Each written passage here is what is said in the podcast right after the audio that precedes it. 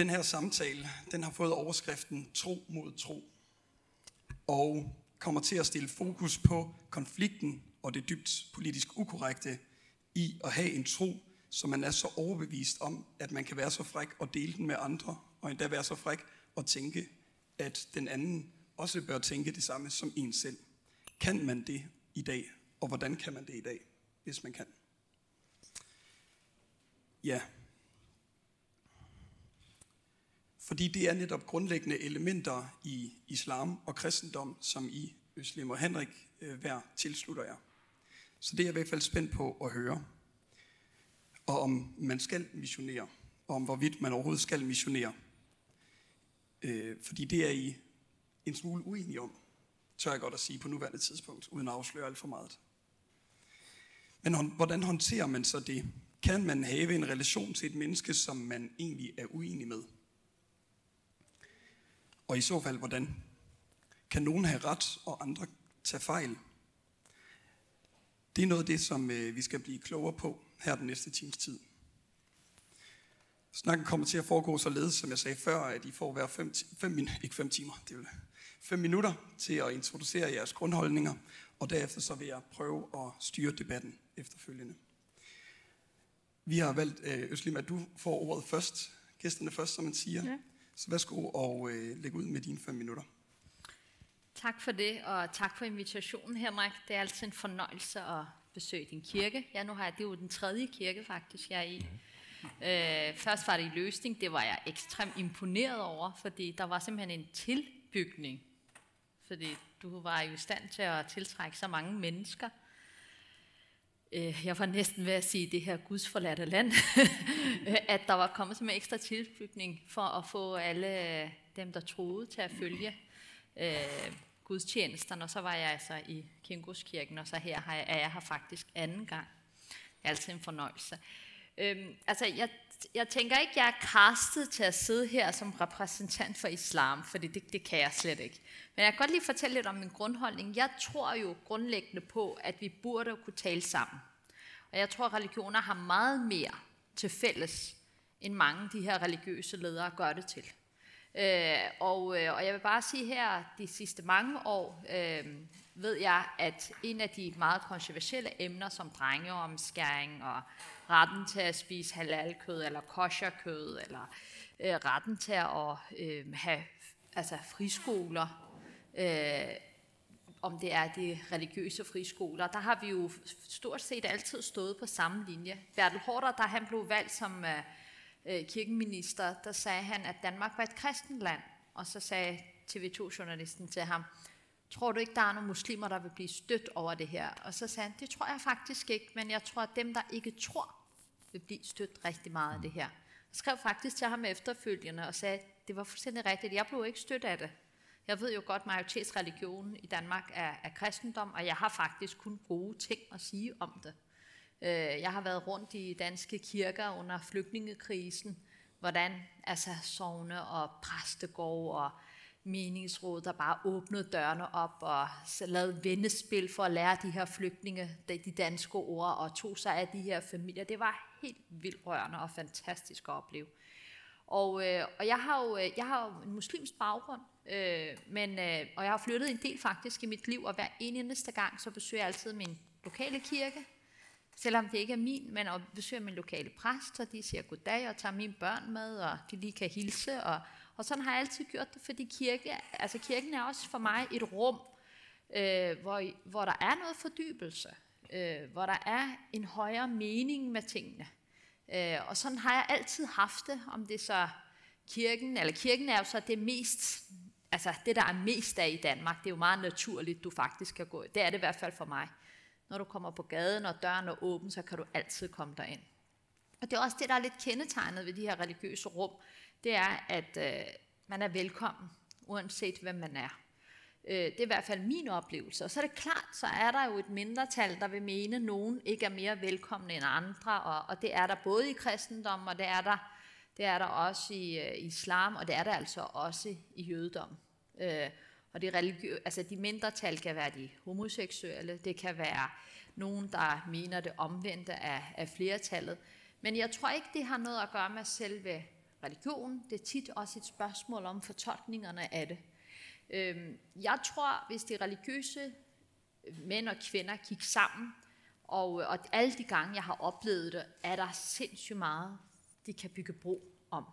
Der er i hvert fald, øh, synes jeg selv, der er den bekymring, det er, det er en bekymring, jeg deler i forhold til, at mennesker, der har en tro i Danmark, har det ret svært. Altså det er svært at sige, at man er, man er troende muslim, fordi så tænker folk, gud, nu springer man en eller anden i luften, og hvis man siger, at man er troende kristen, så tænker folk, gud, er du syg? Altså, så det er sådan virkelig interessant, den der måde, man bliver mødt med, når man siger, at man tror på Gud. Øhm, i kan se, hvor kloge ting jeg siger, fordi de noterer og noterer. Kan I se det? Altså.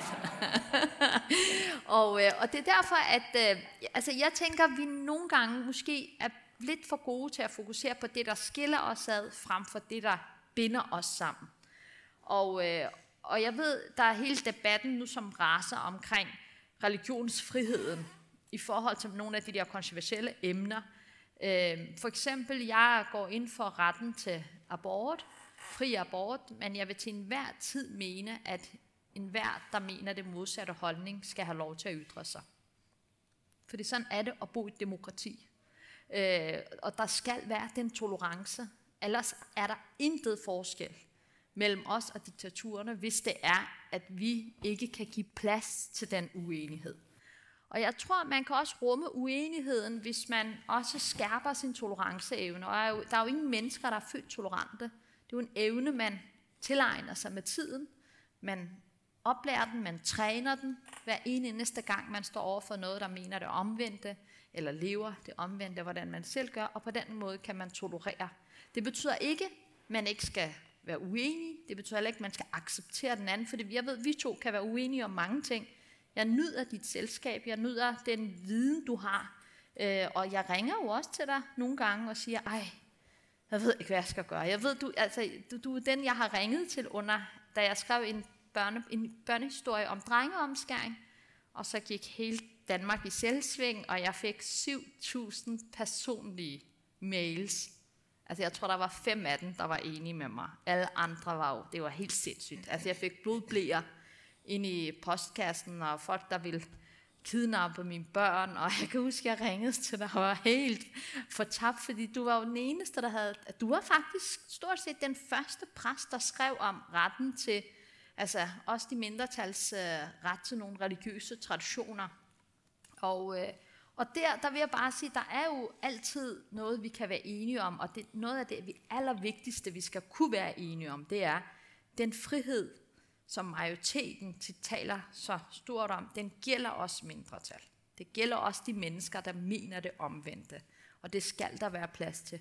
Og det må vi så insistere på, os der kan råbe højst, at, øh, at det skal der være. En sidste ting. Jeg har hørt på et tidspunkt radio, en radioudsendelse, det var P1 Morgen, hvor der var et folketingsmedlem øh, fra SF. Det kan jeg jo godt tillade mig at sige, jeg tilhører jo ikke partiet mere. Øh, det var Jakob Mark, og det var jo hele diskussionen omkring de her muslimske friskoler. Og så blev han spurgt om de her muslimske friskoler, og om hvorfor de ville lukke dem, og så sagde han, ved du hvad, for os er det faktisk ikke det allerprimære. Vi vil helst ramme de indre missionske friskoler. Og så tænkte jeg, tænk at være et folkevalg, der går på arbejde for at ramme nogen.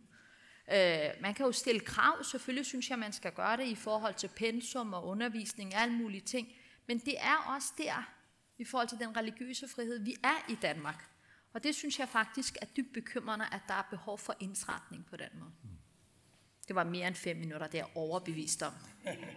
Ja. Tak for det. Mm-hmm. Det var så lidt. Ja. Jamen Øslem, du kan det der med at snakke uden at Altså, ikke? Og hold op. så jeg har lige noteret en lille smule, som jeg tænkte lidt over i dag, i forhold til det her tema, tro mod tro, som jeg synes er et, er et fint tema. Var også mig, der forestod det, men fordi det er flertydigt. Øh, nu siger jeg noget lidt andet, end du gør. Men der er meget af det, du sagde, som jeg synes faktisk er rigtig godt. Nå, men det kan vi jo snakke om bagefter. Men, men uh, tro mod tro, det er et flertydigt tema, ikke også? Det er jo øh, at være tro mod sin egen tro, ikke? Det ligger der for eksempel i det. Eller tro mod tro, altså tro, der, mm. der, der tørner op imod en anden tro, eller ideologi, der tørner op mod en anden ideologi, eller livssyn mod en anden livssyn og sådan noget der, ikke? Eller det kan også, at være tro mod sin tro, kan jo også indebære vil jo også indebære, i hvert fald for et kristen menneske, og jeg tænker også, du vil sige det samme for en muslim, øh, vil jo også indebære, at man skal være at man skal give det andet menneske frihed. Mm. Det er at tro mod sin tro. Det er også at give det andet menneske frihed. Det er at vise det andet menneske respekt. Det er at vise, øh, det er at være generøs over for den anden, det andet menneskes ret til at mene noget helt andet og tænke noget helt andet og også leve på en helt anden måde. Øh, Øh, det, det er i hvert fald øh, i kristelig sammenhæng, så er det en, en grundtone. Hvis man læser Nyt Testament, du kan ikke finde du kan ikke finde en gnist, du kan ikke finde en tone, der går i retning af, at vi skal påtvinge andre tro. Tværtimod. I hele, igennem hele Nyt Testament er der, der er et meget stærkt, det kommer jeg lidt tilbage til, stærk opfordring til at missionere, som for at bruge dit udtryk, Ken. Men, men det er samtidig hele tiden under den der forudsætning, at den anden øh, må tænke og gøre, som han hun vil.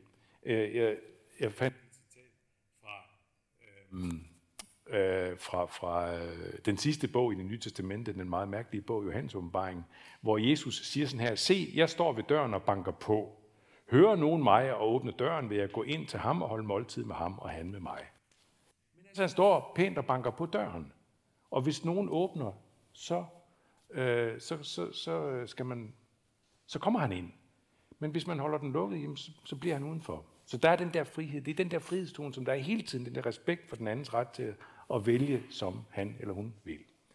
Men så er der også det moment, og det er det, jeg lige også trække frem nu, det med missionen der, at der er det der moment, at han banker på, at vi banker på, også på hans vegne som kristne, og at vi ønsker at dele vores tro med andre. Det der meget stærke ønske om, at andre må få del i samme tro, samme sandhed, fordi jeg som kristen jo tror øh, ikke, at jeg tror ikke, at den sandhed, jeg tror på, den kristne sandhed, jeg, jeg er overbevist om, at det er, sådan, det, det er min sandhed, det er det, jeg tror er sandt, det er det, jeg øh, ligesom kan indse. Det er min subjektive sandhed. Jeg tror faktisk, at det er sandheden for alt og alle.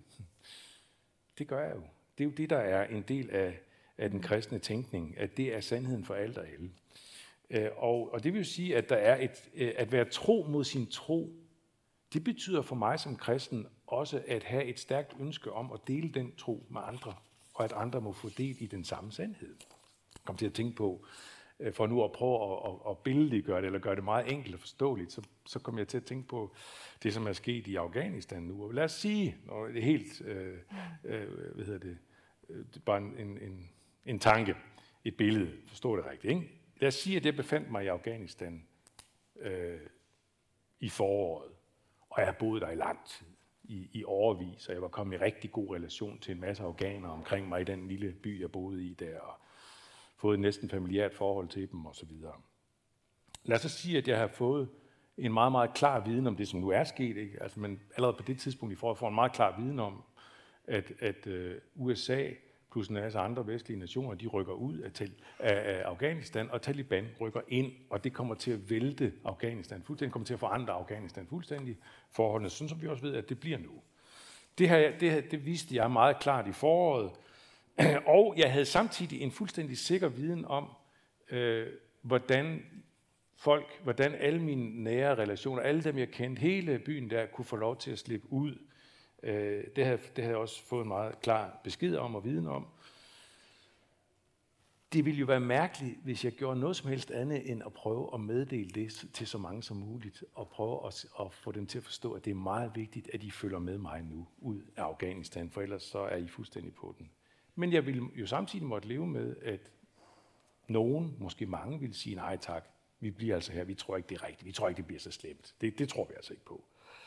Øh, men, men, men hvis jeg skulle være tro mod den sandhed, der blev helt klart for mig, så ville, det, så ville jeg jo være nødt til, og hvis jeg skulle være omsorgsfuld og kærlig mod de mennesker, så ville jeg være nødt til at meddele dem, prøve at meddele dem det her, og prøve at gøre det helt klart for dem. Det er meget vigtigt, at de hører på, hvad jeg siger, og følger med mig ud.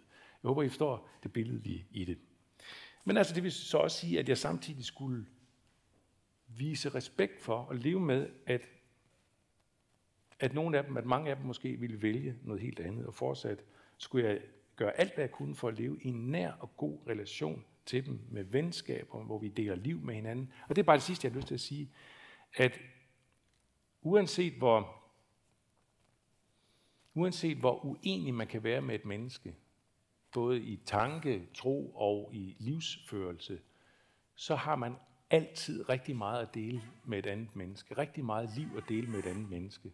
Øh, simpelthen fordi der er så meget fælles. Der er så meget, vi er fælles om. Vi, vi, vi er fælles om at være i den her verden. Vi er fælles om at være menneske. Vi er fælles om at, og, og øh, måske uh, have ægteskabsproblemer, eller børneproblemer, eller hvad som helst problemer, eller glæder, som vi kan dele med hinanden. Og det kan man gøre med hvem som helst, når som helst. Ja, det var det, jeg ville sige. Tak for det, Henrik. Øhm, nu vil vi så gå over til en samtale, og jeg vil prøve at øh, stille lidt forskellige spørgsmål for at lede debatten. Men ellers så er I jo velkommen til at byde ind på det, hinanden siger. Jeg vil gerne indlede med at spørge dig, Øslim, om hvad du tænker om det, Henrik han siger. Øh, for eksempel den sidste del med billedet om, at som lidt ligger også i billedet, at jamen, der ligger også et alternativ til at tilslutte sig den tro, som, som Henrik repræsenterer, og det samme gør jo så tilfældet for islam på den anden side. Ja, og det er jo det, der er ligheden mellem kristendommen og islam, det er, at vi missionerer. Begge religioner er missionærer. Og, øh, og jeg har jo snakket rigtig meget med Bent Melchior om det, øh, og han, er jo, han var jo jøde, og han sagde altid modsat, ja, der missionerer vi ikke. Jeg tror simpelthen ikke på, at der er nogle religioner, der ikke missionerer. Altså, jeg tror ikke, der er nogle mennesker, der ikke missionerer for sin egen holdning. Altså, det, det må virkelig være svært, tænker jeg. Det der med, hvis man tror på noget, og det kan være om hvilken parti man skal stemme, eller hvorfor økologi er vigtigt, eller hvorfor man skal have en øh, elcykel, eller man kommer jo til på automatik til at sige, ej, det her, det vil virkelig gøre din hverdag nemmere, eller nu skal du høre. Det er i hvert fald få mennesker, der ikke gør det. Øhm, og, øh, og derfor så tror jeg, at problemet er jo ikke så meget, at folk så fortæller, hvis du kommer med mig, og det billede der er jo ret godt eksempel, Henrik, du kan virkelig skabe de her billeder. Problemet er jo ikke, at man siger, kom med mig, så kan du få reddet dit liv. Problemet er, når man siger, hvis du ikke kommer med mig, så skal jeg nok sørge for, at jeg smadrer dit liv. Altså, det er også en del af religionen, desværre. Fordi jeg tror jo ligesom dig, jeg tror ikke på tvang gavner religion. Det tror jeg virkelig ikke på. Problemet både med dit og min religion er, at den har jo ikke altid sådan en historisk, sådan meget sådan fredsflag bag sig. Altså der er jo der er sket meget i kristendommens navn. Øh, Bent Melcher sagde altid, når, man, når præsterne snakkede om, hvor, hvor kærlig kristendom var, så sagde han altid, vi har virkelig på nært hold oplevet kærligheden og føle. Mm. altså, og, og, og det, der sker i forhold til islam i øjeblikket i Mellemøsten og sådan noget, som er ligesom, altså, ret forfærdelige ting. Så spørgsmålet er, hvordan man kan ligesom balancere, fordi hvis det er mennesker som dig, som render rundt og missionerer, så det har jeg ikke et problem med. Mit problem er mere, når folk også bruger tvangen, hvor det bliver tro mod tro. Altså, på den her måde. Ikke? Altså, så er de andre vantro, eller de andre er kristne, eller de andre er jøder, eller de andre er muslimer. Det er der, altså det er der, hvor tro bliver ret brandfarligt. Jeg var i uh, Jerusalem og stod foran den her grædemur, og jeg har aldrig kunne forstå, når jeg har også ateistiske venner, som sagde, tro, det er ligesom øh, opion for folk. Jeg har forstået aldrig, hvad de mente, fordi jeg er jo selv et troende menneske, og da jeg så stod der, de der jøder, der stod ved grædemuren, de var helt væk. Altså, de var fuldstændig væk, ikke? Og så så man de der kæmpe kors, kristne bare, og som var lige så væk, ikke? Og så de der muslimer, der nærmest løb til moskeen. Så tænkte jeg, at det her, det er virkelig verdens navle. Altså hvis der er bare en, der gør noget her, så starter 3. verdenskrig. Og det er fordi tro er blevet så fundamentalt for nogen af dem. De glemmer simpelthen at se hinanden som mennesker. Fordi der er sandhed er så vigtigt, så der er sandhed også ligesom retfærdiggør alle de grusomheder, de kan begå mod hinanden. Så den side er der også. Altså, jeg er helt med på, hvad du mener, men mm. desværre er der jo også den side, som man er nødt til at forholde sig til, som også, det bliver jo også lidt tro mod tro. Ikke? Mm. Men hvis jeg lige må, øh, det du siger der, fordi at, at, at det som, som Henrik, det jeg hører dig sige, det er også, at jamen, i kristendommen, i den måde du ser det, så skal det altid være frit, altså det er en invitation. Mm. Men samtidig det billede, som du bruger, og som du også påpeger, så er alternativet til, den, til at tage imod invitationen, mm. er jo undergang. Altså nu kommer mm. de her mennesker og vil slå dig ihjel. Mm. Mm. Så selvom at man så ikke tvinger dem med, ligger der så i religionen, i, i det missionale i religionen, og det alternativ, som der er til at følge med, ikke noget så forfærdeligt, at det næsten bliver tvang, uanset hvad. Nej, det synes jeg ikke, fordi det kommer jo meget an på, hvem er det, der siger, kom med. Altså, øh, man kan jo godt sige, kom med, fordi hvis du kommer med, så sker der det her og det her. Øh, og så kan det andet menneske vælge. Problemet er jo, så vi har jo forskellige opfattelser af de bøger, der er skrevet. Det er jo der hele problemet er. Du vil også opfatte Bibelen, eller fortolke Bibelen, anderledes end mange andre præster i Danmark. Og, og det er jo fint, fordi i Danmark kan man tale om det, så er det jo ikke sådan, at du går ud og slår nogen ihjel, fordi de øh, fortolker det anderledes. Så er der ikke et problem. Problemet opstår først i feltene, altså med korstårne for eksempel, hvor du, hvis du ikke kom med, så var der noget andet, ikke? Eller hvad, det, der sker med ISIS. Hvis du ikke kommer med, så skal vi nok sørge for. Altså, så bliver det sådan lidt Bush-retorik. Enten er du med os, eller er du mod os. Og det er der fejlen, altså det er også der, det brandfarlige er i forhold til religion. Øh, og det er også den del af religionen, som jeg, jeg synes faktisk ikke, det er lidt urimeligt at sige, det er religion. Det er mest mennesker, for det er jo ikke religion, der slår ihjel. Det er jo i sidste ende mennesker, der slår andre mennesker ihjel. Og det vil jeg gerne lige øh, bekræfte, øh, fordi jeg tror nemlig, at du brugte udtrykket før, at hvis, hvis troen bliver sådan det mest, altså, nu, nu må korrigere mig, hvis jeg ikke øh, husker det rigtigt, men, men jeg hører dig sige, at hvis troen øh, er ligesom det mest fundamentale i ens liv, ja. og ikke ligesom det der almenmenneskelige eller det fællesmenneskelige, så, så går det galt, så, så, mm. så bliver der brand, ikke? og så bliver der krig og religionskrig og korstog osv. Øh, det, det, det er jeg faktisk ikke helt enig i. Jeg tror nemlig, at hvis troen, øh, hvis man er tro mod troen, hvis man er tro, og nu taler jeg som kristen, jeg kan, ikke, jeg kan kun tale på, på, på kristendommens vegne, og det gør jeg så. Og hvis man er tro mod kristendommen, og den bliver, og man griber ind i de mest fundamentale, så er der, så er der ikke plads til, til religionskrig. Så er der ikke plads til, at man løfter sværet, for at andre skal forstå, at det her det er sandheden. Det er der simpelthen ikke plads til. Så er man fuldstændig misforstået kristendommen, og så er man ikke tro mod kristendommen. Og så fylder den helt forkert.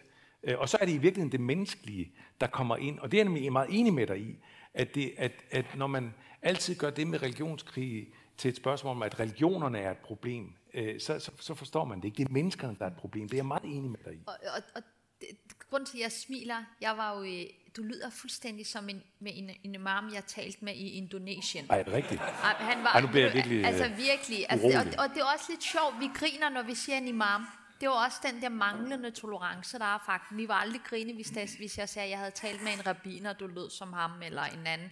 Det var også den måde, man faktisk nogle gange brander andre tros øh, religiøse mænd. Ikke? Men jeg har talt med den her imam, som er imamen for den tredje største moské i hele verden i Jakarta, og det er et øh, politisk organ, der vælger den her imam. Han bliver han er den religiøse leder i fem år, og så skal han skiftes. Øh, Indonesien er det største muslimske land, øh, og der er 2%, der tilslutter sig ISIS. Altså det er sådan øh, 1,2 millioner eller sådan noget. Men det er det land i hele verden, der har sendt færrest ISIS-kriger afsted. Og jeg talte med ham, og jeg sagde, hvordan kan det lade sig gøre? Altså et land som Danmark og Holland og sådan noget, der er jo så mange, der har sendt afsted. Og så sagde han næsten ordret det samme, som du sagde. Det er derfor, jeg kom til at smile. Han sagde, hvis man er tro mod sin tro, altså hvis man virkelig ved noget om sin tro, så vil man aldrig gøre det. Fordi så sagde han, hvad skal man gøre? Så sagde han, man skal undervise i tro. Man er nødt til at undervise hele tiden, igen og igen, i forhold til, hvordan også folk fortolker de her forskellige måder, man kan opfatte sin egen religiøse øh, og det, øh, bøger på. Og det er jeg faktisk meget enig med dig i. Altså, og det er jo nok også fordi, jeg har, den, der har det til fælles med dig, jeg også tror. Og, så, og, og, der, og der er vi to måske heller ikke de mest kritiske over for religion, fordi vi vil altid tænke, altså jeg, jeg er jo et troende menneske, jeg er jo ikke, øh, øh, jeg tror på Gud, jeg tror på, at der er et liv efter døden, jeg tror på de her religiøse bøger, og jeg tror i øvrigt også på Jesus, fordi jeg kan ikke være muslim uden at tro på Jesus. Det er en del af min, øh, altså, min tro, at jeg skal tro på Jesus og på Moses. Og, og, og derfor så tror jeg, at det er enormt vigtigt at, ligesom at huske, at øh, man på den måde måske har, altså det, det er mere menneskerne, det er dem, jeg har måske et størst problem med, end jeg har med religion. Men andre vil jo sige, det er jeres skrifter, der er noget mm, galt med. Ikke? Mm. Og, og, og der kunne jeg bare, hvis jeg lige må, bare, bare en lille udfordring, eller, eller, eller faktisk ja. et nysgerrigt spørgsmål. Ja. Øhm, det, det, det er meget interessant, at imamen siger det der, ham der den indonesiske. Ja. Det er faktisk vældig fint. Øh, men så tænker jeg, er, er der ikke lige præcis i islam, er der ikke der, øh, hvis man tager grundskriftet, Koranen, som jeg har læst det mest af, ikke det hele, men det er altså meget længe siden, jeg har, så jeg kan ikke, jeg kan ikke sådan citere et eller andet. Men er det ikke rigtigt, at der både i, i Koranen og i hvert fald i den måde, øh, Muhammed øh, optrådte på, var en, en øh, hvad skal man sige, en aggressiv mission øh, tænkning. At der har været det i kristendommen, histen og pisten og mange gange med korstog osv., det, det er rigtigt, men det er faktisk imod den kristne essens. Og, og, det, og du kan ikke finde en dråbe af det i de første århundreder i, i, i kristendommens historie, men det kommer, da kristendommen kommer til magten. Og det er virkelig det er sådan en helt anden problematik ikke også. Når man kommer op og sidder på præsidentsædet, så bliver der problemer, men, eller bliver statskirke, ikke? den eneste osv. Men, men jeg tænker bare, at, men, men du kan ikke finde det i essensen, du kan ikke finde det i kristendommens DNA, det er umuligt, det findes der ikke. Tværtimod, Det- det- der findes, du skal elske dine fjender, og du skal, Jamen, ikke og så videre, med du skal vende en anden kind til. Men er, er det ikke noget andet i islam? Nej, jeg er ikke enig med dig. Det er sådan en måde, man også missioneret fortæller, hvor fantastisk kristendommen er, og alt den, og der er ikke en dråbe af det. Hvis man, jeg ved ikke, om I har set Abrahams øh, sønner. Det er en Jens Gelschødt kunstværk, hvor han kigger på de tre store religiøse bøger igennem, og finder de gode citater, og de lidt mere mørke citater. Og jeg var over at se udstilling, og man kan, men det hedder bare abrahamsønner.dk. Øh, og så er der jo simpelthen, han har lavet sådan en kæmpe installation, der hedder fundamentalisme. Udenfor er der en masse øh, små fjernsyn, så kommer der jo alle de her ekstremt skønne citater. Så skal man gætte, hvilken religion det tilhører. Det er simpelthen så sjovt. Så siger alle, Bibelen, Bibelen, Bibelen, og så står der jo Koranen, og så står der Toraen, og så står der selvfølgelig også Bibelen. Så går man indenfor, og så er der de mørke citater. Og så kommer de her, den ene citat efter den anden, så siger folk, Koranen, Koranen, Koranen. Mm. Og så kommer der, der er jo også, det er der jo også i kristendommen. Altså hvis du åbner Bibelen, det ved du også godt. Altså Jesus, der siger, her kom jeg med mit svær, ikke? Altså der er jo masser af citater.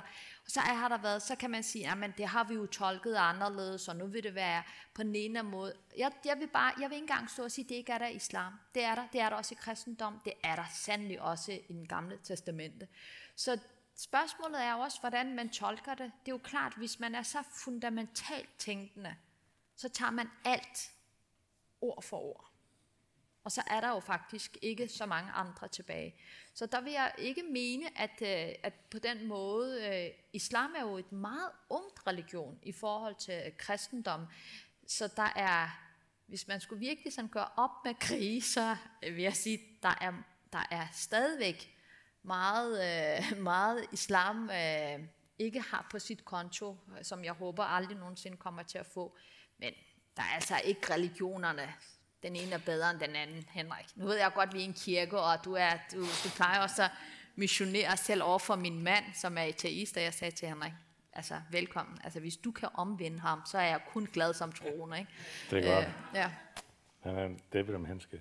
Nå, Ja, han skal men, nok. Men, men, men, ved du hvad, jeg, jeg vil alligevel... Jeg vil, jeg vil altså Du alligevel mister aldrig håbet. Altså det er jo meget fantastisk. du, men, ja, nej, nu spurgte jeg dig nysgerrig til det med islam, og det svarer du på, og det ved du mere om end mig, så det lytter jeg til. Men jeg vil bare sige, at øh, du kan ikke finde det i det nye testamente, men du har ret i, at i det gamle testamente, der finder man det i bunkevis sådan set. Altså Israels folk, der skal jævne øh, et andet folk med jorden, eller skal, skal slå filistrene ihjel, eller hvad som helst, ikke også? Det kan man finde bunkevis af, og man finder det som, som en Guds, øh, et, et, Guds, en Guds ordre til dem. Sådan, sådan finder man det. Nå, ja. Og, øhm, så det er helt rigtigt, men det, er, det, det skifte, der sker i Nyt Testamentet, er utrolig afgørende faktisk, og du finder det ikke. Du citerer Jesus for noget med et svær, men det er ikke rigtigt. Øh, det, det citat er ikke øh, korrekt. øh, altså, du kan faktisk ikke, og Jesus selv, som den kristne Muhammed, så at sige, ikke? Altså den, den, den, den store skikkelse der, øh, den helt afgørende skikkelse, sådan som jeg forestiller mig, at Muhammed er det i islam, han er jo, han er jo øh, det stik modsatte af en, der, der løfter sværet. Han er jo den, der selv lader sig stå foran sværet og lader sig hænge på et kors. Ikke? Mm. I modsætning til Muhammed så meget, som jeg ved, men du må bare korrigere mig, hvis jeg tager fejl. Nu bliver jeg nysgerrig. Mm. Så tænker jeg, jeg har lyst til at stille dig et spørgsmål. Så alle de krige, der er blevet begået i mm. kristendommens navn, Ja. er det, vil du virkelig mene, det har intet teologisk bag sig? alle de, men, alle de millioner af mennesker, man har korsfæstet, og man har dræbt på sin vej, man har brændt landsbyer, og hvis de ikke var med dem, så har man, altså, er der virkelig ikke noget, de har gjort med Bibelen i hånden? Jo. Jeg indrømmer, det er, har der sket i forhold til islam. Der er nogen, der har slået ihjel Guds navn, og så efterfølgende har tænkt, de var muslimer. Ikke? Øh, men mener du ikke, det samme også er gældende? Det, det samme har gjort sig gældende i kristendommens navn. Man har gjort det i Guds navn, man har gjort det i Jesu navn, og man har gjort det med citater fra det gamle testamente, men man har i alle ender og kanter altid været i virkeligheden uden at vide af det, eller uden at ville vide af det, har man været i, i fuldstændig modsætning til det, som det nye testamente har, har befalet os. Helt i modsætning til det. Det vil jeg, det vil jeg fastholde som en objektiv sandhed faktisk. Men du har fuldstændig ret, man har gjort, man har gjort det i Guds navn. Altså under 1. verdenskrig, der stod der, øh, øh, Gud hjælper os, eller i Guds navn, eller sådan noget, stod der på, på soldaternes bælter og sådan noget. Altså. Men hvis jeg lige må spille ind og, øh, og sådan lægge til øh, dit spørgsmål til Henrik.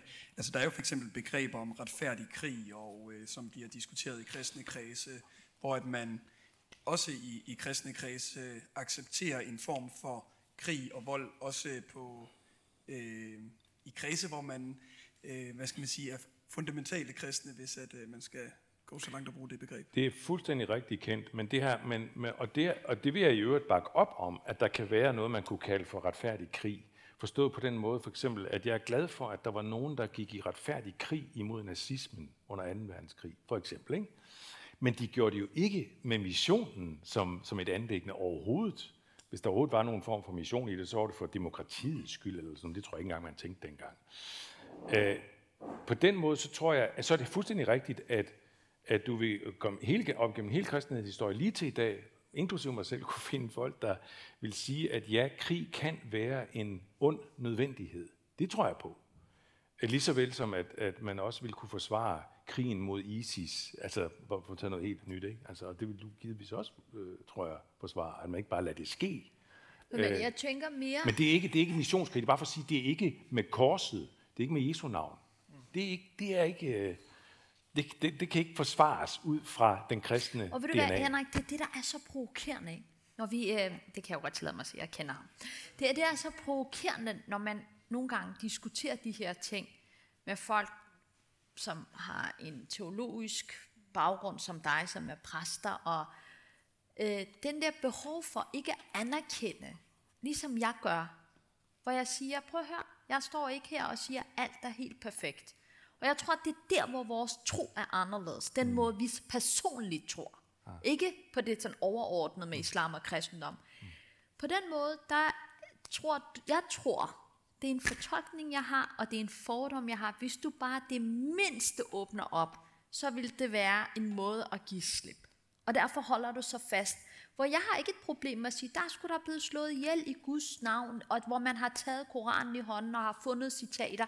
Det har man da også gjort i kristendom. Det ved du da udmærket godt, hvad der er sket i Bosnien og alle de andre steder, mm. hvor der har været de her folkedrab, hvor man teologisk, altså hvis du, der er jo som tak for den der meget uafhængige moderatorrolle, du påtog dig der, hvor man kunne simpelthen tage nogle citater, hvor du siger, det er der ikke. Der er simpelthen ikke sådan nogle citater i Bibelen. Og jeg kunne godt rejse mig op og hente telefonen og begynde at slå op, og jeg tænker, ej Henrik, du, du ved da godt, hvorfor Jamen, siger nam, du nam, det nam, nam, prøv at Øslem, du, du hører ikke, hvad jeg siger? Fordi jeg, jeg, jeg anerkender, jeg er fuldstændig enig med dig i, at man gør det med bibelcitater. Det er sket så meget, og man gør det i Guds navn og så videre, alt det der. Men jeg afviser, at man har Jesus med i det, så at sige. At, man, at Jesus vil også gerne stå bag ved det. Nej, det er, det er en stor øh, kontrast til alt, hvad Jesus står for, og hvad det nye testamente står for. Det er, det er min pointe. Og mit, mit nysgerrige spørgsmål går bare på, kunne man sige det samme om Muhammed og Koranen? Og det, Ja, det vil jeg jo sige. Altså ligesom du siger, så vil jeg jo sige det samme og sige, det er aldrig på den her måde, og det er, ja, der er nogen, der gør det, men der er fuldstændig rent flag hos os. Og det er jo det, jeg synes, der bliver sådan lidt, come on, altså, kom ind i kampen, Henrik. Altså, vi ved det jo godt. Både begge vores religioner, og også for den sags skyld, øh, den øh, altså, jødiske, har jo, der er, der er jo folk, der også har blod på hænderne, selvom de på den ene hånd har ligesom holdt, Jamen, i den grad. og har med citater, konkrete citater, har kunnet Ja. slå ihjel. Ikke? Amen. Se, der er vi enige igen. Det er rigtigt, det er vi enige om. Yes, og jeg tænker, at vi lærer den her krigssnak, som øh, er Ja. måske lidt øh, fjern fra vores hverdag, øh, ligge her. Ja. Og prøver at tage, tage snakken lidt over, mere over på noget, som er måske lidt mere relaterbart for vores hverdag, forhåbentlig. Øhm, I har øh, begge to udtalt, eller Henrik, øh, du udtalt i forbindelse med den gudstjeneste, hvor du, Øslim, øh, deltog her i Aarhus Bykirke, at, at i bund og grund så ønskede du, at Øslim hun også blev kristen. Ja, det var det. Hvad gør det ved, ved din relation og samtale med Øslim? Han er på arbejde konstant, når han er sammen med mig. Nej, men det... Hvad gør det? Det er et godt spørgsmål. Det gør faktisk... Det, det, øh, Nå, hvordan skal jeg svare på det? Nu skal jeg prøve at svare enkelt. Altså, det gør ikke, det øh, ændrer ikke mit... Mm, for, det gør for eksempel ikke, at jeg, ah, at jeg sådan tænker, ah, men Øslem, du er ikke helt der, hvor du skal være endnu, øh, for at vi kan sådan blive rigtig gode venner. Sådan har jeg det ikke. Sådan har jeg det simpelthen ikke. Det er ikke sådan, at jeg tænker, at øh, ah, det er først, når Øslem bliver kristen, at vi sådan kan blive rigtig gode venner og få en ordentlig relation. Sådan tænker jeg heller ikke om min nabo, Rames derhjemme, som er ateist. Jeg synes, han er sådan en fin fyr. Han er en rigtig hjælpsom nabo. Jeg er meget glad for ham. Uh, jeg tænker ikke, at det er først, Rames, når du bliver kristen, hvad jeg virkelig ønsker, han må blive. Jeg beder faktisk jævnligt for ham. Jeg beder også for Øslem. Så er det sagt. Det er jeg du beder også, du beder er- også for altså, mig. ja, det gør men, jeg men, også, Men, ja. men, men det er bare for at sige, det ændrer ikke, det ændrer ikke ved, det, det ændrer ikke ved relationen, ved, ved venskabskvaliteten. Det synes jeg faktisk ikke, det gør. Det er det korte svar. Altså, Men Henrik, det, men, det, jeg bare sige, men det gør bare, at jeg, det gør, det gør jo, at, jeg, at, at hvis, hvis der opstår en anledning til at sige lidt om det, jeg tror på, eller, eller friste Øslem til måske at gribe til Nytestamentet, eller gribe til at komme i kirke, eller hvis nu, hvis nu du flyttede til Aarhus, så synes jeg, at I skal. Ikke København, det er en kedelig by. Ja, det er Øh, kom til Aarhus. Du fik- du fik et chok hvis, jeg, hvis jeg kunne friste Øslem, eller måske i virkeligheden Devlem, hendes mand, Det til at komme her, ja. jamen så ville jeg da gøre det. Altså, det ville jeg gøre. Ubetinget. Men altså, det er jo ikke sådan, at der ikke er en gensidig respekt. Øh, Henrik er nok den mest øh, rene kristne, jeg faktisk kan ringe til, fordi jeg ved, hvad Henrik mener. Altså, der er ikke så meget hulum hej. Det er ikke sådan den ene, og det er faktisk nogle gange en befrielse i forhold til den religiøse tilgang, at folk ligesom siger, det er der, jeg står, og det er det, jeg er. Og så kan man abonnere ind, eller man kan lade være. Øh, men da vi, det kan jeg godt lige referere, ikke? vi var jo hjemme hos Henrik, og Henrik beder jo bordbøn, øh, og, øh, og jeg synes faktisk, det er ekstremt smukt, der er nogen, der vil velsigne maden. Øh, så vi bad jo selvfølgelig, du sagde amen, og vi sagde amen. Det er forskellen. Og så var du hjemme hos os. Stor forskel. Ja, der er meget stor forskel. Og du, jeg tror, meningen er det samme. Øh, og, øh, og så var du hjemme hos os, og min mand er jo ateist, men han har så gået på en indremissionsk efterskole, og det fortalte han Henrik, så var der bare en bro. Du skulle se Henrik. Henrik fik sådan nogle hjerteøjne, ikke? Øh, og, og, og jeg kunne virkelig mærke, så var jeg slet ikke interessant mere, fordi Henrik tænkte, her er der et håb, ikke? Og han blev ved og ved, og jeg sagde, han er tabt. Det er uanset, hvad du gør, han kommer aldrig på vores hold, ikke? Øh, og så var det Devlin, der spurgte dig, inden vi skulle spise, om du vil bede en bøn. Ja. Og det sagde du ja til, og det blev vi simpelthen så glade for. Og det er jo det, der er hele essensen. Det der, kan vi være sammen, trods for, at, altså jeg tror jo på, at vi tror på den samme Gud. Øh, det kan godt være, at du ikke tror på det, at vi tror på den samme, men det tror jeg på. Øh, og, øh, og det er klart, det er jo ikke sådan, at hvis der skete Henrik noget, eller han blev syg, så vil han også være min bøn. Og jeg er også overbevist om, at det vil foregå den anden vej. Og det vil være så smukt, hvis folk kunne ligesom ende her. Altså, at vi var forskellige, men alligevel kunne vi finde ud af at respektere hinanden, og kunne leve med den forskellighed. Et direkte spørgsmål. Vil du ønske, at Henrik han var muslim? Nej. Altså, vi har sgu tosser nok, vil jeg bare ved at sige. Ej, ej, det, altså, det har jeg, det har jeg. det er din egen mening, der, der, der klapper hende. Ej, det er virkelig kærligt Jamen, de- de jeg, tæ- jeg tænker ikke en eneste gang på, ej, det ville være dejligt, hvis Henrik var muslim. For mig er Henrik som lad mig citere Grundtvig, ikke? først og fremmest menneske. Altså det er mennesket først. Øh, og så er han også kristen, men det vigtigste for mig er, at han er et ordentligt menneske, og det er sådan, jeg betragter Henrik. Øh, men hvis du havde spurgt Øslem for 30 år siden, eller for 25 år siden, der ville jeg tænke, ej, kunne han være et godt menneske, hvis han ikke var muslim? Altså, der har jeg jo også rykket mig heldigvis for det, at altså, i kraft af, man også lærer nogle andre at kende, så bliver man altså også klogere, ikke? Interessant, øh, hvis jeg lige må sige det. Men du vil gerne ønske, at jeg var Ja, præcis. præcis. Ja. Der, der er en forskel. Her er virkelig en forskel. Ja. Øh, og samtidig med, at jeg faktisk på et vist plan vil sige ja til det, du siger, at det er den samme Gud, vi tror på. På et vist plan. Mm.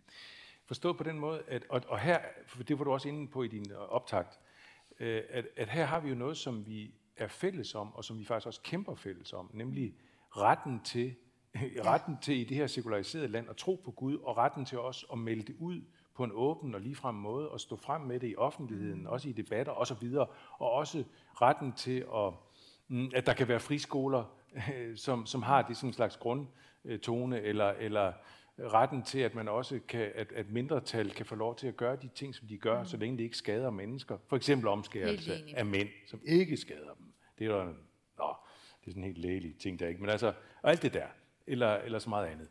Øhm, Skal vi tage det, det, det, den der, den der, øh, der, der er vi jo fælles om noget. Vi tror på, på at verden er skabt af Gud. Mm. Det, det er vi enige om faktisk. På den måde tror vi på den samme Gud. Mm. Jeg tror så bare, at nej, nu siger jeg ikke lige mere. Ja.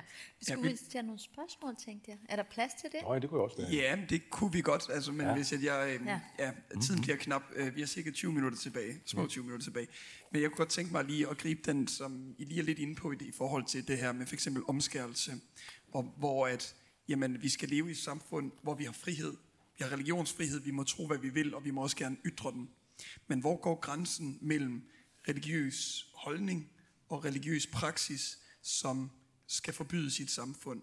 Øh, du har udtalt på et tidspunkt, Øslem, til et magasin, at, øh, at, at de her ting, for eksempel øh, omskærelse øh, af drengebørn, øh, gå med burka og sådan nogle ting, selvfølgelig ikke skal reguleres og forbydes.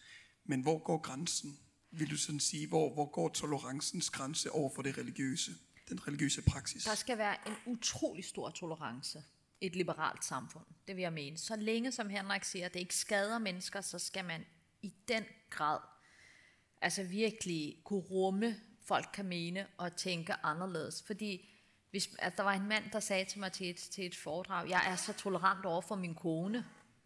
Så sagde jeg, nå, man er I uenig. Nej, de var altid enige. Men det er jo slet ikke det, der tolerance er. Mm. Tolerance er først, når du kan rumme det, du foragter, det du hader, det du er dybt uenig i. Mm. Det er virkelig der, hvor du kommer på prøve. Øhm, så jeg, jeg vil mene, at man skal, man skal gå langt, men det har jeg faktisk ikke tænkt før. For eksempel, der er der alt det, der var med hende, der ejede, hende, der ejede fris, øh, hvad hedder det, ungdomshuset. Hvad var det, hun hed, øh, Henrik? Det var en kirke, Rut. Nå, ja, ja, ja, ja, ja, ja, Ja, ja, og det var sådan en lille religiøs mindretal ja. i kristendommen, og der var jo alt muligt. Det var en sekt, og så gik jeg ud og sagde, nu synes jeg, vi skulle jo at simpelthen have kontrol over de her små religiøse sekter. Øh, og det var en af de første ting, jeg udtalte som, øh, som folketingsmedlem, og i dag fortryder jeg det. For i den er der jo også sådan en mistænkeliggørelse, og et ekstremt behov for at gå ind og pille for religionsfriheden. Øhm, altså frihed koster jo noget. Selvfølgelig koster det. Altså hvis du siger, der, der vi skal leve i et samfund, hvor der skal være plads til alle, jamen så betyder det jo, at der er nogen, der vil mene det omvendte af dig. Men det er jo også det, der kendetegner friheden. Så jeg synes, man skal gå ret langt. Og så samtidig, så tror jeg altså ikke på forbud. Altså jeg tror ikke, fordi du forbyder ting, at det er der, du skaber holdningsændring. Der skal der altså lidt noget stærkere ting som dialog til. Ikke? Det er jo klart, det tager tid. Det er ikke altid, man har tålmodighed. Ja. Ja, super. At vil du respondere på det, Henrik? Ellers Jamen, så, ja, nam, ja, nam, jeg tror, jeg, jeg, jeg er meget, meget langt på. Altså, jeg er sådan set enig med dig, Østlem, her. Det er, altså, jeg sidder alligevel og tænker over, og det er, jeg har ikke lyst til at bringe det op som et tema, vi nu skal diskutere. Det synes jeg, det er så rammer vi siden af. Men jeg har bare lyst til at nævne det, som du nævnte i din optakt, øh, i din indledning. Øh, det med abort, ikke også? Som, det, det er jo interessant, ikke? Fordi Men det, har ikke, det, det rammer ikke helt det, du spørger om, vel? Men, men, men det er bare, her, her rammer du noget, som, hvor vi for det første er meget uenige, ikke også? Ja. Og hvor, det, hvor vi får det andet, hvor jeg har det sådan, at jeg tænker, at her går der en grænse for mig faktisk. Mm. Her har jeg svært ved, oh, hvad skal jeg sige det? Jeg synes, nej, lad mig sige sådan her, du har jo retten til at mene, som du gør, men jeg vil alligevel gå meget langt der øh, i arbejdet for, at samfundet ændrer sig øh, og, og, og vender tilbage til, til der, hvor vi var før, altså et forbud mod, abort. Det ved du også godt, det er sådan, jeg tænker ikke.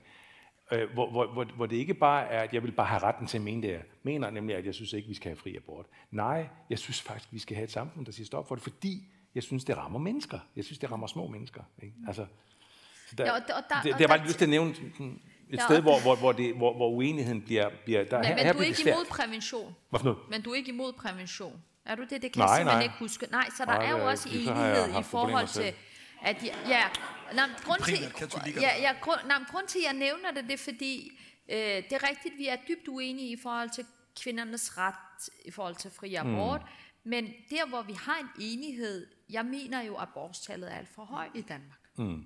Altså et land med adgang til viden, adgang til prævention, der burde man politisk have en vision, en ambition om, at tallet skal være så lavt som muligt. Ja. Og når man siger mm. det i Danmark, så kortslutter alt. Ja, ja. er Så går statsministeren ud og siger, at der er ikke nogen, der er Ja. nogle ting, der er ikke taget til diskussion. Ja, ja. Men, men alle burde, jeg har jo selv arbejdet på en, øh, og det ved du også godt, på en gynækologisk afdeling, mm. hvor jeg har taget imod senaborter. Og jeg skal ikke gøre mig dommer over for dem, der, der kan være alle mulige grunde til, at folk føder et barn. Altså vi snakker ikke om foster, vi snakker om et barn. Jeg har taget simpelthen imod børn, der er blevet født, ikke? Og, og så en af dem, der ikke, der ikke, øh, der, åndede, der er stadigvæk levet. Mm. Så man sad med som sygeplejestuderende ventede på, at de skulle ånde ud, og det tog et par timer. Mm. Og så bagefter, og det er, jo, altså det er simpelthen så forfærdeligt. Øh, Det er det, det er det for den mor, det er det for det barn, det er det for den, der står og venter.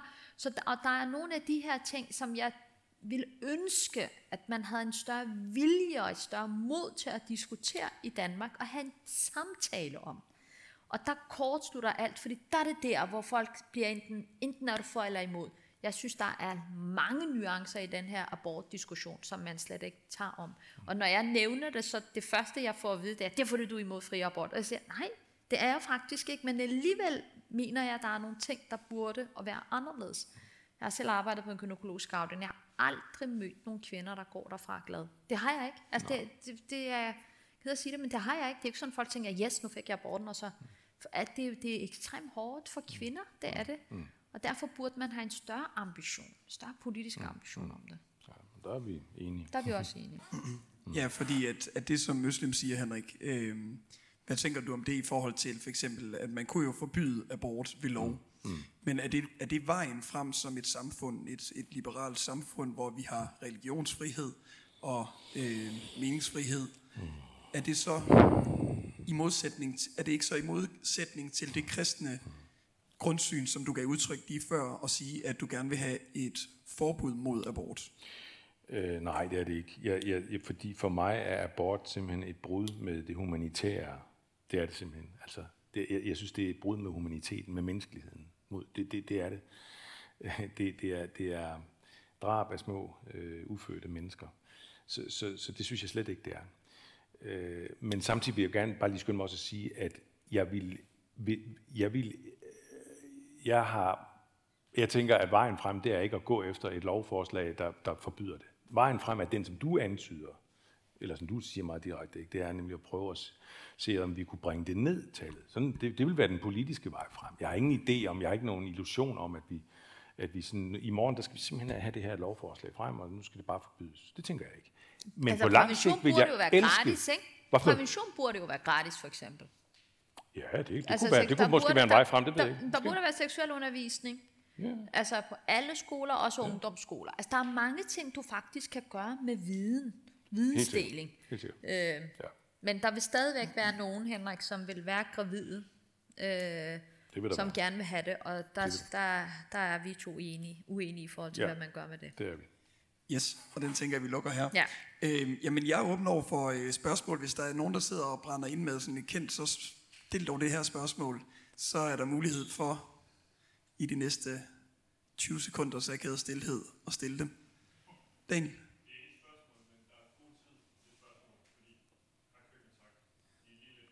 De er lidt bagud. Fint. Jamen, altså, jeg har også mange endnu, så, øh, så vi slet Ja, jeg skal bare nå en færge Ja, det et er rigtigt. Ja. Ja, ja. Jamen, så kan I også tænke lidt over det. Jo, Nikolaj. Nu selv du gik ind for øh, rigtig meget ind for frihed, religiøs øh, frihed. Øh, og det tænker jeg langt hen ad vejen er en rigtig god ting. Øh, hvad tænker du i forhold til, og du nævnte på et tidspunkt, tror jeg, noget med burka og sådan noget. Hvad tænker du om, hvis jeg, nu er du selv sygeplejerske, øh, hvis nu en af dine kollegaer havde burka på på øh, hospitalet, og det, øh, det er jo også tro mod tro, når en kvinde klædt i burka møder en ateist. Øh, hvad tænker du om det? Så repræsenterer man jo det kristne samfund, eller det må jeg ikke sige, men øh, øh, Bertel Hårder kaldte det så det kristne Danmark. Jamen, jeg, jeg tænker ikke så meget, at så er der en, der kommer med burka, og så møder hun kristendommen. Jeg tænker mere, jeg kan ikke se hende. Altså, der må være nogle, der må simpelthen være nogle regler i et samfund. Øh, og det er der jo også. Jeg må ikke køre over rødt. Der er alle mulige regler, hvor man regulerer. Øh, jeg har det sådan, min grundholdning er, at jeg, jeg er imod burka. Øh, Jeg synes, det er, jeg forstår simpelthen ikke, hvad mening er, at man fuldstændig dækker sig til. Det, der ligger et, et, en, en, et kvindesyn bag det, som jeg under ingen omstændigheder deler. Og langt de fleste af dem, der går med, har gået med burka i Danmark, det var der jo en, øh, en forskningsresultat, der viste, langt de fleste af dem er konverteret. Altså det er ikke engang nogen, der er født i den, muslimske kreds. Men, men, og det er jo det, der er, altså nogle gange, når folk så skifter position, så bliver det ekstreme, ikke? Så er det ikke nok at have tørklæde på, så skal de også dække det hele. Øh, jeg har jo altid haft den holdning, i stedet for at man skulle forbyde det, så skulle man have sagt, ved du hvad, øh, hvis du går med burka, øh, så er det klart, det har en pris. Altså frihed har jo en pris. Det betyder, at du kan ikke, øh, du kan ikke tage bus, du kan ikke tage offentlig, fordi du skal kunne, man skal kunne identificere, du kan ikke flyve. Du, der er mange ting, hvor du er nødt til at vise dit ansigt. Du kan heller ikke, som arbejdspladserne, der, der er ikke en eneste arbejdsplads i Danmark, der vil ansætte en medarbejder, de ikke kan se. Og det betyder også, at du kan heller ikke tage imod kontanthjælp. Du skal være til rådighed. Øh, og der, på den måde kunne man have faktisk gjort, sat en masse regler op. Jeg synes, det er lidt ærgerligt, at et liberalt land som Danmark går ind rent principielt og lovgiver om, hvad folk skal have på af tøj. Øh, men jeg er selv dybt modstander af, af, af burka. Mener det er?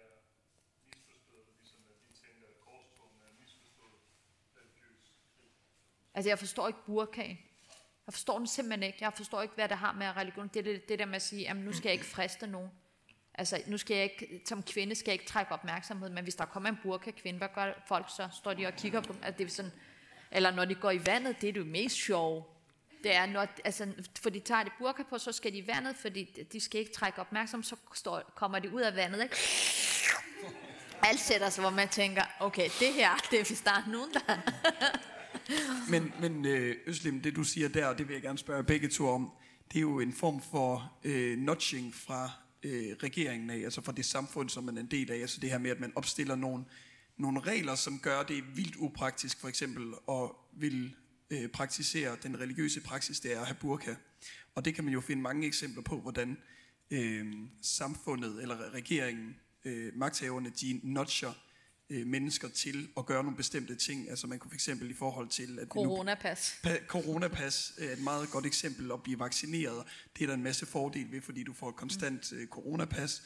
Så på den måde, så nudger regeringen os til at gøre nogle ting. For eksempel at blive vaccineret. Hvor går grænsen så i forhold til et forbud mod burka, og så at nudge øh, nogen til at, øh, øh, at gør, lade være med at gøre nogle ting. Fordi hvis du opstiller nogle, nogle regler, der gør, at de faktisk kun kan leve som religiøse mennesker i deres hjem, er det ikke så, så godt som et forbud? Kunne man ikke så lige så godt forbyde det? Jo, og det er også det, der er problemet med et forbud, fordi nu kan de her, nogle af de her kvinder, der er jo som to-tre forskellige, der er dem, der er konverteret, og så er der dem, hvor manden ikke vil have det. Nu kommer hun i hvert fald ikke ud.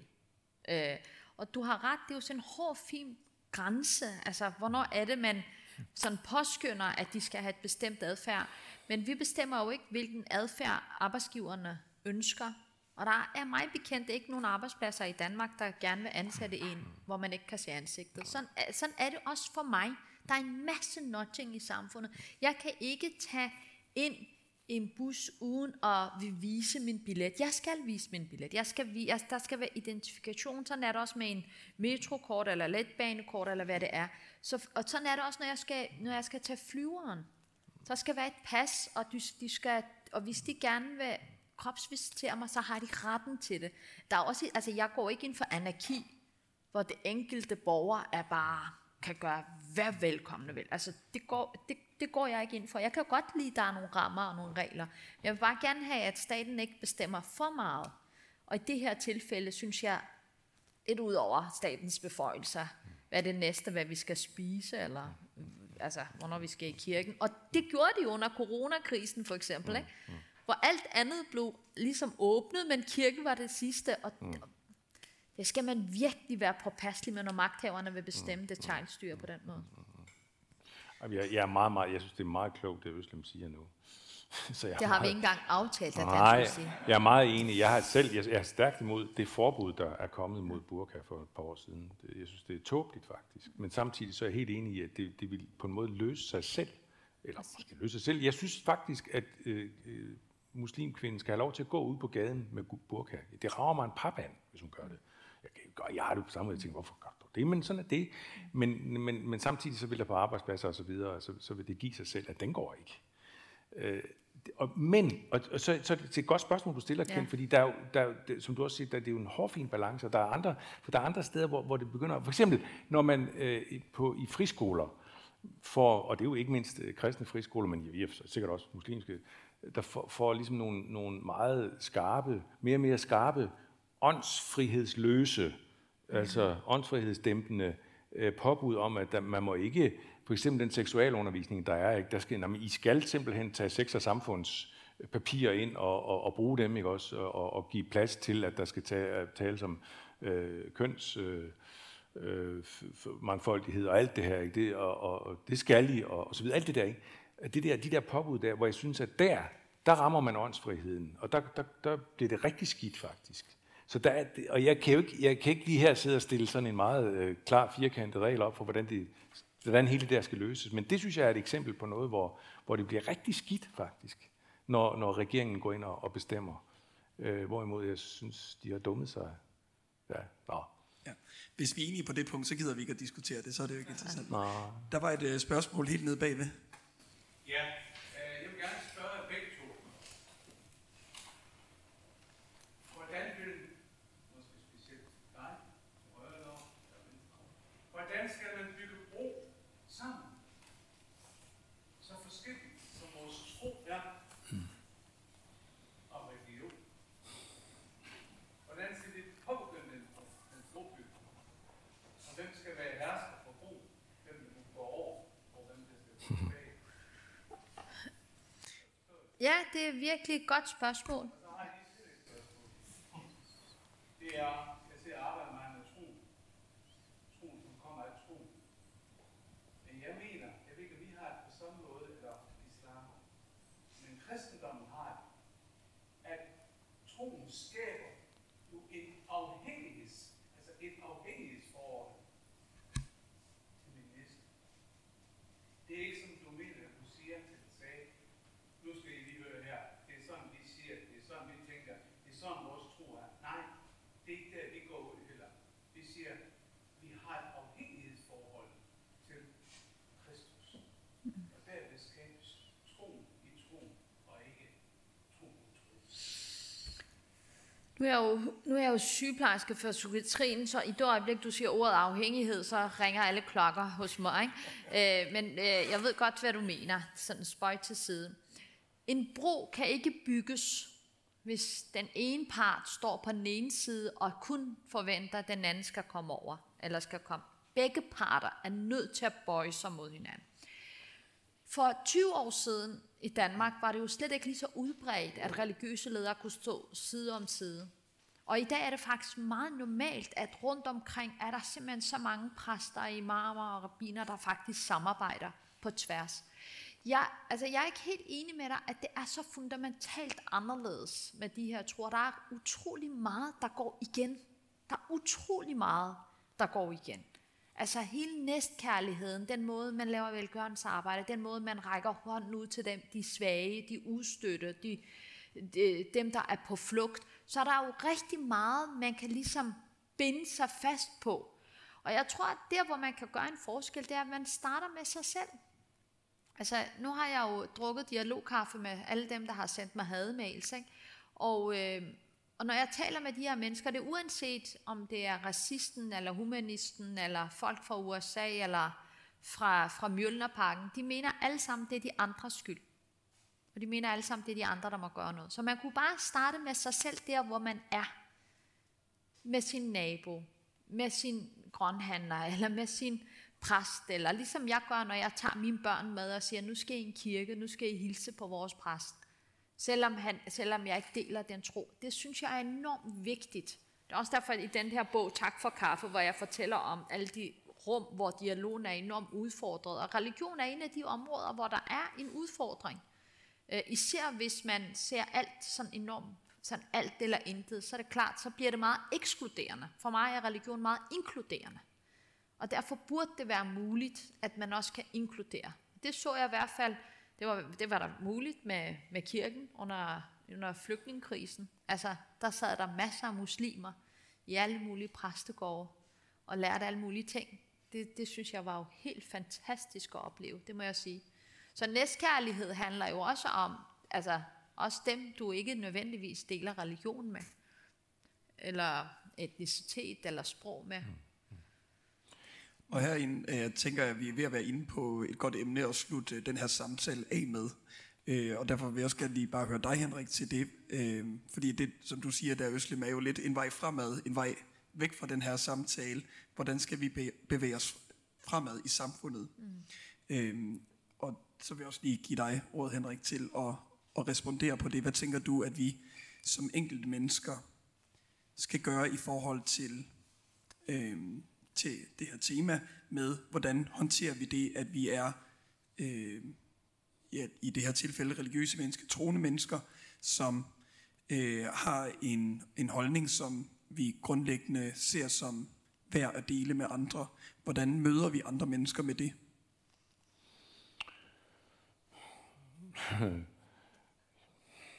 jamen, øh, øh, jamen altså, ja, vi skal først og fremmest i god relation til andre mennesker, tænker jeg. Det er meget fundamentalt. Vi skal, egentlig, vi skal simpelthen øh, møde hinanden som mennesker. Altså, i, den, I den forstand der tænker jeg, menneske først, kristen så Grundtvig. Mm. Øh, det tror jeg er kolossalt vigtigt. At man, man inviterer sine naboer, man inviterer sine medstuderende på kaffe og middag, eller tager på café med dem, og, og bare får en rigtig god relation. Det er helt fundamentalt faktisk, mm. hvis, man skal kunne, hvis man skal kunne dele troen med dem. Det er helt, helt afgørende, synes jeg. Øhm, så har jeg bare lige lyst til at sige, hvis man, at, at det der med, med, med, med, med broen der, øhm, så, så jeg er meget enig med dig i det, du siger, og jeg tænker, at, øh, at det, det, i virkeligheden, så er den bro, som er sværere at bygge i, i dagens Danmark, øh, det tror jeg er broen fra den religiøse til den sekulariserede. Det, det er ofte en sværere bro at bygge Præcis. ind imellem de religiøse. Ikke bare, altså, men, men for der kan også godt være udfordringer der i det religiøse modsætninger med brobygning. Men det er i hvert fald også en kæmpe udfordring øh, med brobygningen til, til det sekulariserede Danmark. Sådan synes jeg faktisk, det er blevet. Men det er også derfor... Og, men det handler også om relation og venskab. Præcis. Og, og, det handler altid i sidste ende om ja, relationer. Ja, kaffe, Fordi, ja. Som, som, som du dyrker meget der, ikke? Altså, altså hvis, der, hvis der var nogen, der vil sige noget om Henrik eller bykirken, fordi jeg vil føle, at jeg har en relation til det, så vil jeg gå ud og så forsvare det og sige, ej, de skal altså også have retten til at mene mm. det. Og det er fordi, der er en relation, der er et bånd. Og det er jo forskellen mellem dialog. Du kan jo godt have dialog med mennesker, du vil jo aldrig nogensinde få relation til, men at bygge bro betyder, at du får en relation. Øh, og nu, når jeg kigger ud over forsamlingen, øh, så ser jeg helt fordomsfuld. Øh, I ligner også meget hinanden, ikke? Altså, øh, måske også deler samme tro og samme interesser, og derfor bliver det helt afgørende, hvis der skal være dialog og brobygning, så skal man også møde dem, man er uenig med, og få en relation. Fordi så kan man opdage, man kan godt være uenig uden at være ukærlig.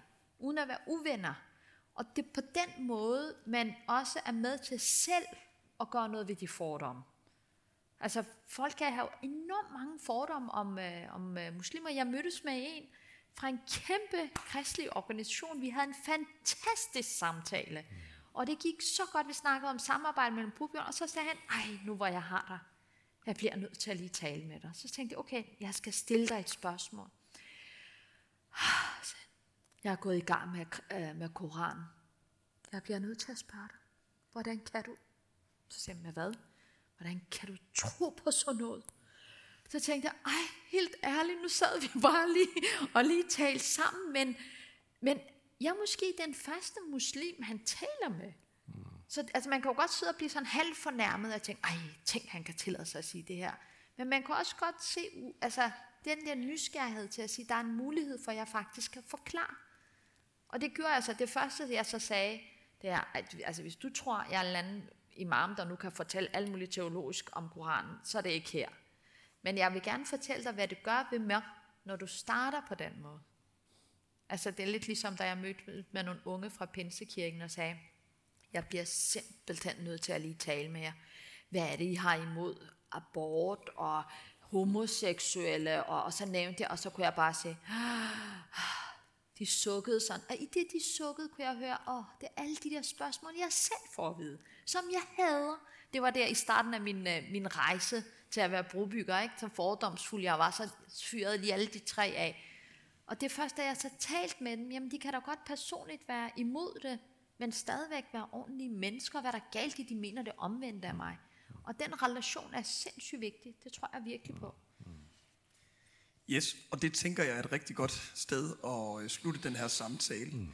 Tak Øslem, og tak Henrik for, at uh, I vil stille op til den her dialog, og noget af det, der bliver sagt her til sidst, synes jeg, at vi skal tage med videre i forhold til at ture og bygge bro til dem, som vi er uenige med, og også selv opsøge det, fordi hvis at vi ikke selv gør det, så er der også stor chance for, at de andre ikke gør det. Ja, og, og dem, vi, det er allersværest at bygge bro til, man er uenig med. Ved du, hvem det er? Det er dem, der er tættest på. Det er ikke engang dem, man ikke kender. Det er dem i familien, man er uenig med. Øj, hvor er der mange Nej, men nu skal, i vi skal ikke snakke om ægteskabsproblemer. Nej, det, det- kunne det- du godt. Det er jo et andet tema. Det, Det tager er vi næste vil gang. sikkert være enige med dig. Det tager vi næste gang. Yes, men uh, tusind tak for, at uh, I vil stille op til den her samtale, og tak fordi du vil tage turen her over Øslem. Jeg synes, vi skal give en hånd.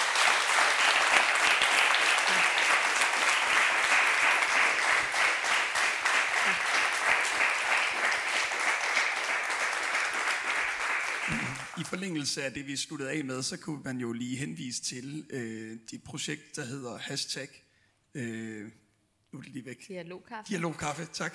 Dialogkaffe, som man kan google, og man kan blive klogere på igennem den TED-talk, for eksempel, som øh, du holdt. Ja.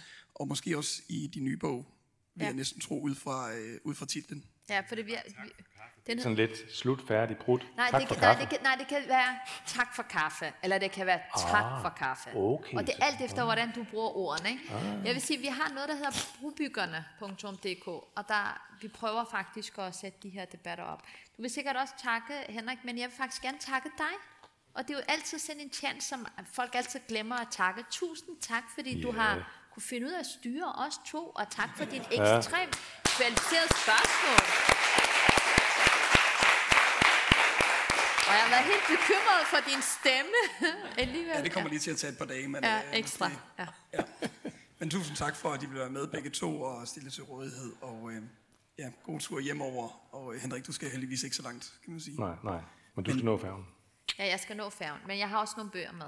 Okay, så øh, kom hen og tag en snak med begge to selvfølgelig om øh, det, vi har snakket om. Og øh, rigtig god aften.